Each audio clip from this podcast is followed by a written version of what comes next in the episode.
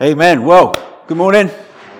We're going to open the scriptures together as we love to do. I love the Bible. We love the Bible. We value the Bible here at Hope Church. We treasure the Bible, at least I hope we do. We believe the Bible. We trust the Bible. Thank you, Ian. And we do our best by the help of the Holy Spirit. We do our best here, at least I hope we do, to submit to the authority of the Bible and to walk in obedience to what we find in the Bible. We love it, we trust it, we believe it, we submit to it, not just because it's a great book filled with great wisdom. It is that, but it's more than that. The Bible is more than just a great book. We believe that the Bible, or the words contained in the Bible, are words that have been given to us straight from the mind and the heart of God himself. Now, the Bible didn't just drop out of heaven one day in its, fully formed, state. Absolutely not. The Bible was put together, written by humans, put together by humans over a long period of time. But those humans, when they were writing the words of Scripture, they were writing under the guidance, under the direction, and under the inspiration of God the Holy Spirit, to the point where what they wrote, God spoke, and what God spoke, they wrote. And so we believe this is not just any old book. This is a book that contains divine words, divine power. It's what we believe, it's what I believe deeply, and it's what, the movement of churches that we belong to believe, the Apostolic Church. We believe these things to be true about this book that we hold in our hands. Not just any old book, they are words given to us by God to reveal who he is to us and to reveal his will for us as his people and to reveal his will for his world. This is what we believe to be true about the Bible. Now, the reason we believe that is not just because we've been told to believe that. The reason we believe these things about the Bible is not just because, tradition has taught us to believe these things. The reason we believe that these are the words of God, carrying divine power and divine authority, the reason we believe that is because that's what Jesus himself believed about the Scriptures. If you read through the four accounts of Jesus' life, in the four Gospels that we're given in the New Testament, and you pay attention to the kind of things Jesus said, it becomes really clear, really quickly, that Jesus really valued, treasured, believed, trusted in the Scriptures. All the time he was quoting from Scriptures or referring to Scripture. Jesus loved it. He meditated on the Scriptures. He studied the Scriptures. He believed the Scriptures. He trusted the Scriptures. And this comes through again and again and again in Jesus' words. And it comes through particularly strongly in these next few verses that we're about to study together. We've been walking through the Sermon on the Mount for the last few weeks. And today we're coming to verse 17. And in these verses, Jesus is teaching about the Scriptures. And this is what he says. Can you flick it on, please, Nigel? Thank you. He says, "Do not think that I have come to abolish the law or the prophets.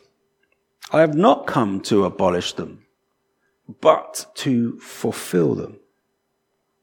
For truly I tell you, until heaven and earth disappear, not the smallest letter, nor the least stroke of a pen will by any means disappear from the law until everything is accomplished. Therefore, anyone who sets aside one of the least of these commands and teaches others accordingly will be called least in the kingdom of heaven. But whoever practices and teaches these commands will be called great in the kingdom of heaven. Really powerful words from Jesus, really dense, containing so much truth. And I need to tell you that there's been so much discussion and debate for hundreds of years about what Jesus really meant in these words. Do not think that I have come to abolish the law and the prophets, Jesus says. Now, the law and the prophets was Jesus' way of referring to what we call the Old Testament, the scriptures that Jesus knew were called the law and the prophets. The law is referring to the Hebrew word Torah, which represents the first 5 books of your Bible, Genesis, Exodus, Leviticus, Numbers, Deuteronomy. And then the prophets refers to everything else that we find in the Hebrew scriptures. And so when Jesus says it on this occasion and several other occasions as well, when he says the law and the prophets, you need to think the Old Testament. So if you open your Bible, anyone got a paper Bible in here today? It don't seem to be in vogue anymore. But if you've got a paper Bible, you go to Matthew, and everything before Matthew, in my Bible, it's all this. Look, everything before Matthew, that much of your Bible, that's what Jesus is referring to when he says the law and the prophets. And Jesus says, really importantly, I've not come to abolish this. I've not come to disregard this or to get rid of it. In fact, Jesus goes even further in verse 18 of Matthew 5. He says, very truly I tell you. Jesus says that often throughout his teaching ministry. And when he says, very truly I tell you, what he means is, guys, listen up, because what I'm about to say is really important. Very truly I tell you, Jesus says, I have not come to abolish the law and the prophets. And he says, even more than that, you need to know that not even the smallest letter, nor the tiniest stroke of a pen will disappear from the law and the prophets. Really interesting language that Jesus used. Not even the smallest letter nor the least stroke of a pen. You think about the English alphabet, right? And you think about the design of all the letters. Think about something like the letter I. You all know what that looks like. It's a vertical line. And then above that vertical line is a tiny little dot, right? Jesus is saying, not even the tiniest little dot from the law and the prophets have I come to remove or destroy. Jesus viewed the Bible higher than any of us view the Bible. Jesus says, when it comes to God's word, when it comes to the law and the prophets, even the tiniest little pen mark is significant and matters. And it will not pass away, Jesus says, until heaven and earth pass away. Now, why did Jesus say these things? I wonder if he said these things in part to address an accusation that was being leveled at him. We've seen in the last few weeks, haven't we, that Jesus comes along and he claims to be the King of God's kingdom, and he announces that God's kingdom had arrived. And we know, don't we, that some of the things that Jesus said, maybe even all of the things that Jesus says, were really shocking and unsettling for a lot of people. Some of what Jesus said was so radical that lots of people found it difficult to accept or understand or process. Because you see, some of the things Jesus was teaching was so far outside of the box that the religious establishment especially had created around God's word and God's character and God's ways. And some of the things that Jesus says were just outside of that box.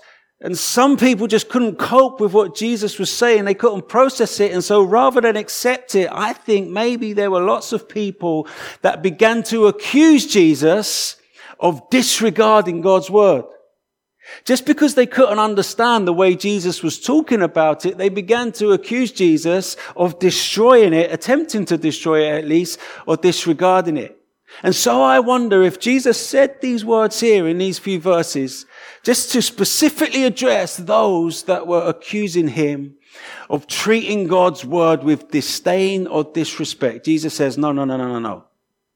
You might not be able to understand what I'm talking about. You may not be able to process the way that I'm teaching, but don't think for one second, Jesus says, that I've come to destroy the scriptures or to disregard or to remove all that God has said to us in his word. No.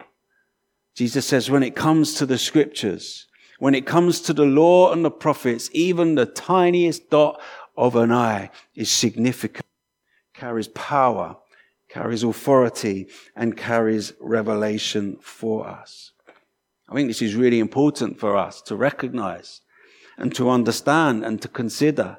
Because what it means for us as disciples of Jesus, what it means for us as people that belong to the kingdom, it means that we are not, friends, at liberty to pick and choose when it comes to the Bible. We're not at liberty to say, I'll take some of the scriptures as God's word, but some of it I won't. We're not at liberty to say, I like that bit, but I don't like that bit. So let's just say that bit's God's word and the rest of it is, up for grabs. No. We're not at liberty to do that because Jesus himself never did that with the scriptures. He didn't pick and choose. He said every dot, every stroke of a pen, even the smallest letter, it's all God's word given to us. And as followers of Jesus, as subjects to King Jesus and members of his kingdom, friends, we're not at liberty to pick and choose when it comes to the scriptures. It's all God's word given to us by God. It all carries power and authority and has something profound to teach us. But this raises a problem, doesn't it? This raises a problem. If we got to take every single dot, every single stroke of a pen in the scriptures as God's words, it raises a problem for us, doesn't it? Because let's be honest, some of what's contained in the Bible is difficult to understand, right? Some of it is weird. Anyone with me on that? Right? Some of it is bizarre, and let's be honest, some of it is even quite offensive. Anyone with me on that? So it raises a problem. If we need to accept all of it as given to us by God, well then what do we do when it comes to the bits of the Bible that don't make sense or seem bizarre or even worse, offensive? Some of it is weird. I mean, look at this. One of these verses in the Old Testament, can you flick it up?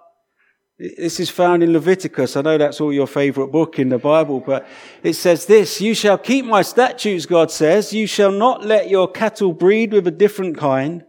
You shall not sow your field with two kinds of seed, nor shall you wear a garment of cloth made of two kinds of material. I mean, if it's all God's word, if the least stroke of a pen is all God's word, what do we do when God says things like this? Do we need to change the way that we dress? Do we need to reconsider the way that we garden? Do we need to reconsider the way we understand animal breeding and all that? What does it mean? Anyone wearing clothes that are made of two different kinds of material this morning? Right, we all are. What does this mean? If this is God's word, are we all living in contravention to God's word? I mean, it's difficult to understand. I mean, what about this next one, Nigel? Can you flick it on for me? This is just for the men, really. It says, do not trim off the hair on your temples or trim Your beard. Anyone had a shave recently? Right? Alan. Alan's the holiest man in here, look. Right? You haven't grown your hair down here, though, mate. You've trimmed the hair on your tail. I mean, what do we do with that? What do we do if Jesus is saying every stroke of a pen and every letter is given to us by God? What do we do when we come to parts of the Bible that just sound weird, bizarre, or maybe even offensive? Jesus says, I'm not come to abolish this. I'm not come to get rid of any of this. So what do we do? How do we understand what Jesus is teaching here? Well, it's difficult, to be honest. It's difficult to understand what Jesus is teaching here. And so many different suggestions and lots of discussion and debate has surrounded these few verses, as with all the Bible. But I think it's really important to pay attention to what Jesus says next. Put it on the next slide for me. Do not think that I have come to abolish the law or the prophets, Jesus says. I have not come to abolish them, but to fulfill them. I'm not come to get rid of them, but I've come to fulfill them. This is really important for helping us understand how we approach the Word of God. What does Jesus mean when he says, I've come to fulfill the law and the prophets? Well, again, there's lots of discussion and there's lots of layers, actually, I think, to what Jesus is saying. But one of the things I'm pretty confident Jesus is saying is this. He says, I've not come to abolish all the law and all the prophets and all the Old Testament. He says, I've come to show you, listen carefully, he says, I've come to show you the true meaning of it all. I have come to show you the true meaning. You see, the Hebrew Bible, the law and the prophets, the Old Testament, all the commands, all the stories, all the prophecies and predictions that are contained in the Old Testament, all the weird and wonderful laws and rules, you know, they were never supposed to be the end of the story. They were never supposed to be the end of the story of redemption, the beautiful and glorious story of redemption that God began writing in history. The law and the prophets were not the end of the story. In fact, they were really just the beginning of the story. They were not the fullness of what God was doing. They were just the beginning stages of what God was doing. Think for a minute, will you, about buildings and architecture. Think about this. In fact, imagine if you were an architect and you'd been commissioned to design just a wonderful building, a palace or a castle, whatever it was.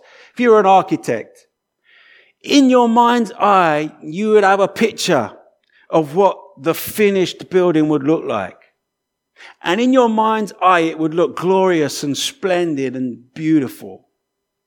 Now, to bring that vision to reality, what's the first thing you need to do? Well, you need to throw some foundations in the ground, right?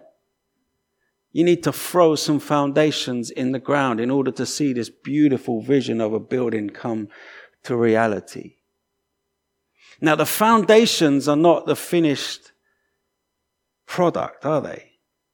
The foundations are not the end of the story. The foundations are not the fullness of what the designer had in their mind. They are the beginnings of it, and they are super significant to it. In fact, without the foundations of the building, you could never have the complete building.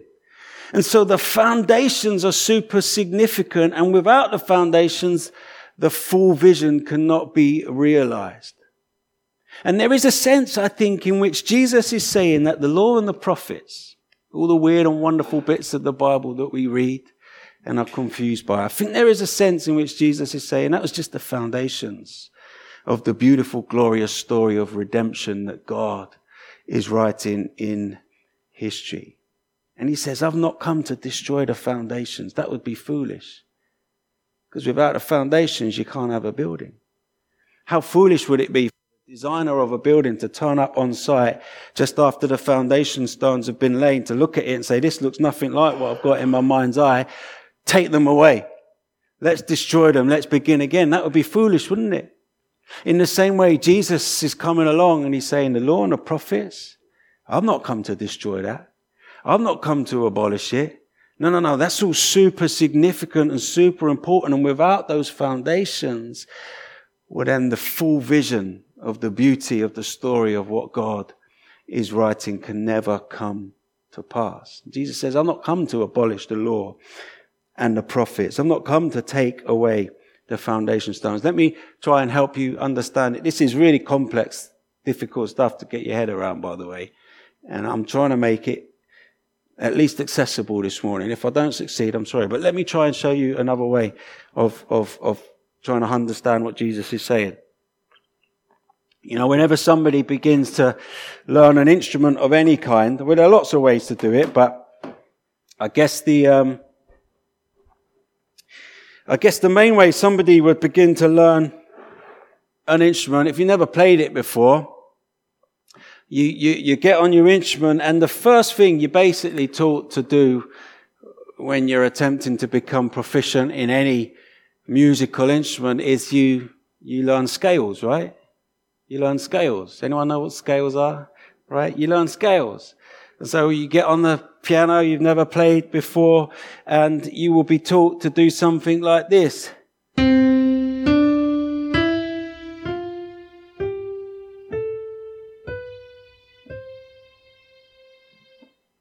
Scales. And you'd have to do them over and over again.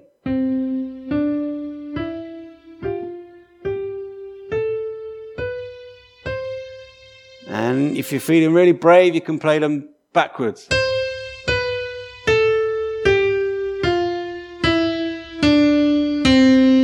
and that's not particularly impressive, is it? No? And it's not particularly interesting, and it's not particularly colourful. It's just scales. But when you're learning an instrument, you keep playing scales over and over again, and something really interesting begins to happen the more you play scales, is you start to realise, actually, there's more that can be done with these scales than just... You can mix it up a little bit with scales. The more you play it, you can go... It becomes it's not great, but it's a little bit more interesting, isn't it, right? You can play little tunes. You could even play...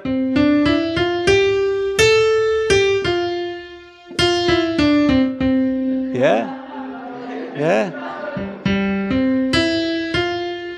Can't remember it.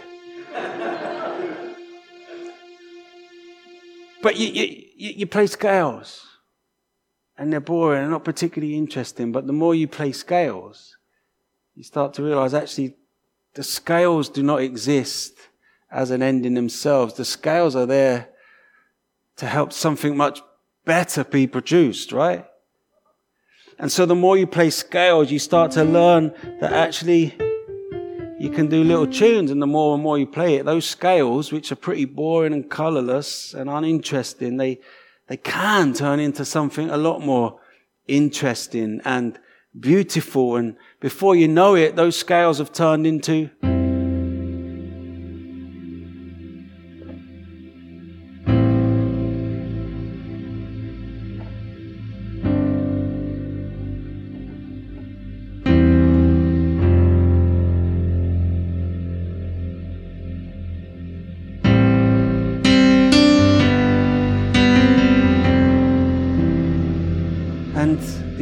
boring, colourless, uninteresting scales suddenly become something I think it's quite beautiful.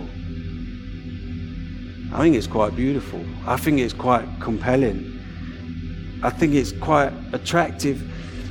And the thing is, that beautiful music, right? That music is not being made in contradiction to the scales. In fact, that music is...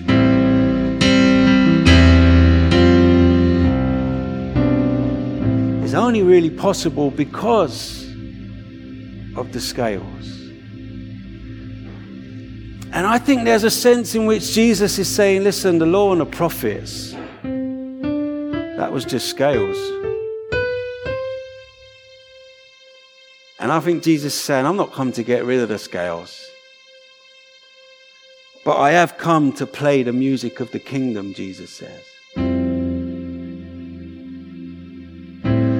I have come to show you what those scales were always intended to produce. I have come to show you what those foundations, those scales really mean. And what those scales, the law and the prophets, what they were really intended to do was not just to be an end in themselves, but they were supposed to lead to beauty and melody and harmony and joy. And Jesus says, I've come to show you what the scales were always designed to produce. See, I've not come to destroy the scales. I've not come to get... In fact, the music of the kingdom is impossible without the scales, but I've come to show you what the scales were always designed. So, are you with me? You understand where I'm going with this? And so Jesus says the law and the prophets, that's just the scales. He says, but I've come to show you the music of the kingdom. And in fact, Jesus is going to go on, and we're going to look at this together in the following weeks, but Jesus is going to give us some really specific examples about what he means. He's going to say, you know, in the law, you know, there's that place where it says, do not murder. He says, that's just a scale. Do not murder. It's a good one. It's an important one. He says, but it's just a scale. He says, in my kingdom, not only is it a kingdom that is absent of any murder of any kind, but he says, no, in the kingdom, not only is there no murder, but there's actually no hatred. And there's no anger. There's no contempt, there's no bitterness in anyone's heart. And so Jesus is saying the scale was do not murder. But the kingdom is no hatred, no bitterness, no contempt, no two people being mean to one another. No one looking at their brother and saying, you're an idiot, you're a fool. No, that doesn't happen in my kingdom. No, you see, my kingdom's a kingdom of beauty and harmony and joy. And the scale of do not murder becomes the beauty of do not even be angry in your heart. Jesus is going to go on to say, you know, there's that place in the law where it says you mustn't commit adultery. You know, you mustn't do that. It's not a good thing to do. But Jesus is going to say, you know, do not commit adultery. That's just a scale. He says, in my kingdom, not only will there be no adultery, there won't even be any lust. In my kingdom, there will just be pure devotion and fidelity. You see, Jesus takes the scale of the law and transforms it into the music of the kingdom. He's saying, I'm not destroying the scales. I'm not abolishing the law or the prophets, but I have come to show you what it was always designed to lead to. And it was always designed to lead to music, to beauty, to joy, and to harmony. And so, friends, what I think Jesus' words mean for us is that we're not at liberty to pick and choose when it comes to the Word of God. Jesus says every letter, every dot, every stroke of a pen, it's all from God. It's all significant. It all carries power. It all carries authority. We're not at liberty to pick and choose. But at the same time, I think what we need to understand is that even though we can't pick and choose, we do need to work hard to discover what the true meaning of God's word really was and really is, and where it leads to.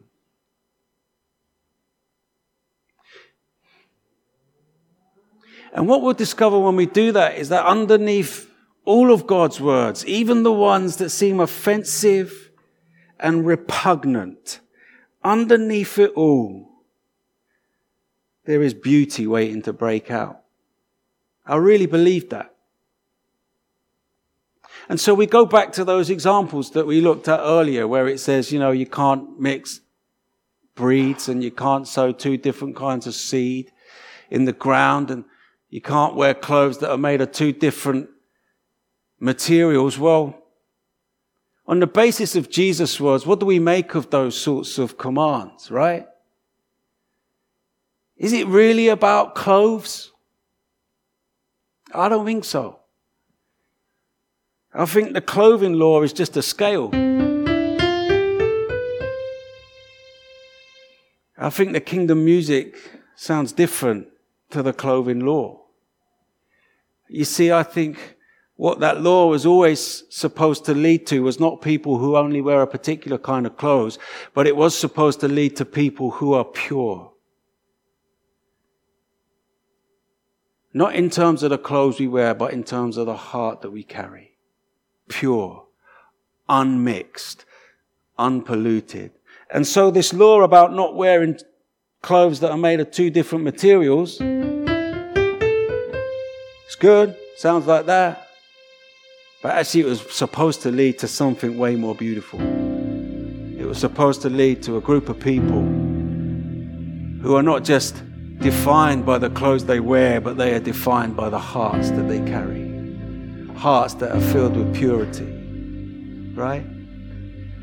And that law about not trimming your hair or your beard, what was that all about, really? What was it about?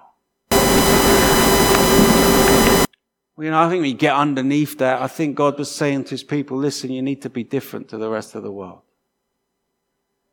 And one of the ways that God taught his people that they were to be different was by saying you need to have your hair and your beard in a particular style. But you see, Jesus comes along and he says that law about the beard and the hair, that was just a scale. He says, in my kingdom, I want to teach you what it really means to be different. And what it really means to be different is not to style your hair in a particular kind of way, but to live your life in a particular kind of way, right? To live your life in a way that stands out. This is what Jesus says last week. You want to be salt and light. You'll be different from the rest of the world. Play the music of the kingdom is when your lives begin to look different, not when your hair begins to look different. When your lives begin to look different by the way you treat one another. And by the way that you think about one another, and by the way that you speak, and by the way that you handle money, and by the way that you tell the truth, and by the way that you value integrity, and by the way that you treat the poor, and by the way that you stand up for justice, and you stand up for the broken, and you minister to the hurting. That's what it means to be different. And when we begin to live lives like that, the scales of the kingdom turn into the music of the kingdom. And all of a sudden, what was fairly irrelevant and uninteresting and colorless becomes something beautiful. And these scales, these foundation stones that God has put in place, they lead us to where they were always supposed to lead us, to lives that are designed to declare and display the beauty of God. You see, you take this scale and you follow that scale to where God always intended it to be followed. And what you find is our lives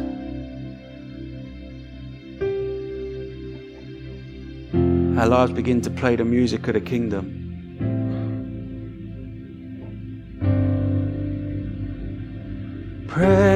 Praise the Father, praise the Son, praise the...